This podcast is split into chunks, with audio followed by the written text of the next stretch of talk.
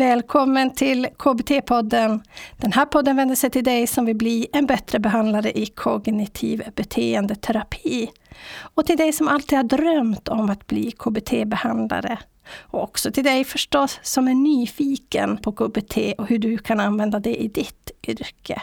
Nu är det slut på självtvivel, självkritik och osäkerhet. Här på KBT-podden kan du öka din kompetens, känna dig mer säker i ditt behandlingsarbete. Kom och bli en bättre behandlare tillsammans med mig. Jag heter Lena Olsson Dalor och hälsar dig hjärtligt välkommen.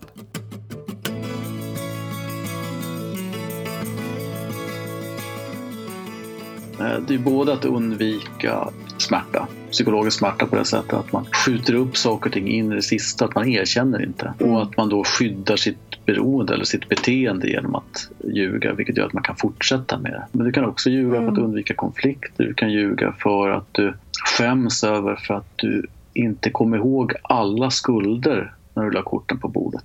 Utan du glömde ett par mm. och så dyker de upp och så hur ska jag hantera dem? Och då om jag spelar istället för att berätta för att jag skäms så. Mm. Lögner kommer in på en rad olika ställen. Mm. Och det här för mig förresten över till att det här med att se över ekonomin och få den under kontroll är en viktig aspekt. För har du en opackad mm. ekonomi, alltså en ekonomi som är både jättedålig och okontrollerad, du inte klarar av att betala dina skulder och räntor och du har inte kontaktat alla långivare och så vidare så är det en jättehög återfallsrisk i med det. Jag har haft patienter som har gått i personlig konkurs och lever på existensminimum och, och så vidare under en viss tidsperiod. Och, sånt där. och det är en helt okej okay situation. Ibland är det till och med så att de säger att jag har mer pengar nu än vad jag hade förut. Förut spelade de bort mm. alla pengar. Mm. Det blir mer kontrollerad. Mm. Serviceekonomi är ju sånt som ibland patienten och dens anhöriga kan göra om man är duktiga på det. Sen kan det finnas kommunala tjänster som hjälper med det där och ibland kan man som behandlare också vara behjälplig om man tycker att man behärskar området. Så.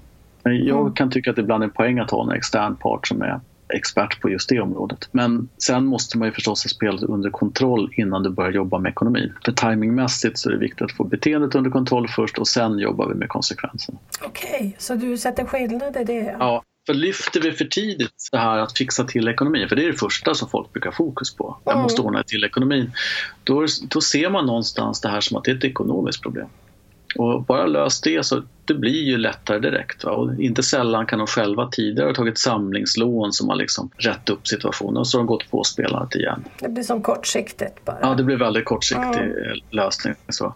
så att man måste jobba med att förstå att man är beroende och konsekvenserna av det och hur man hanterat sina känslor och så vidare.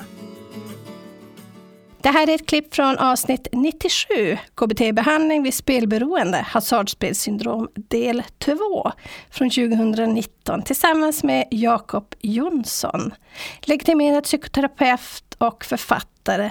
Han har en gedigen lång erfarenhet av att både forska och behandla inom spel och spelmissbruk, spelberoende eller hasardspelsyndrom som det nu heter.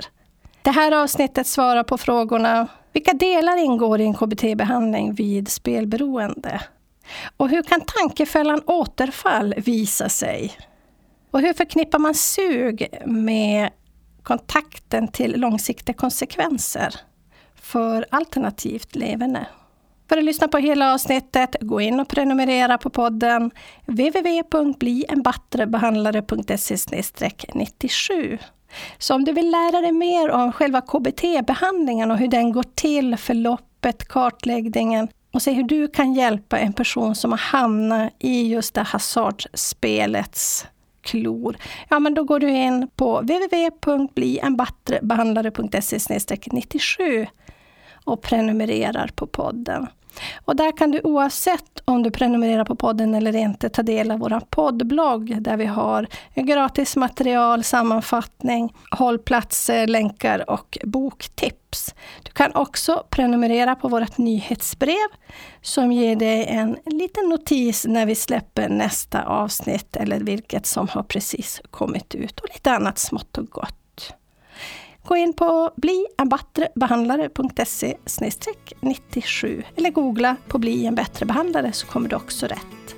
Jag, Teknikmillan och teamet på Bli en bättre behandlare hoppas på ett snart återhörande. Hej så länge!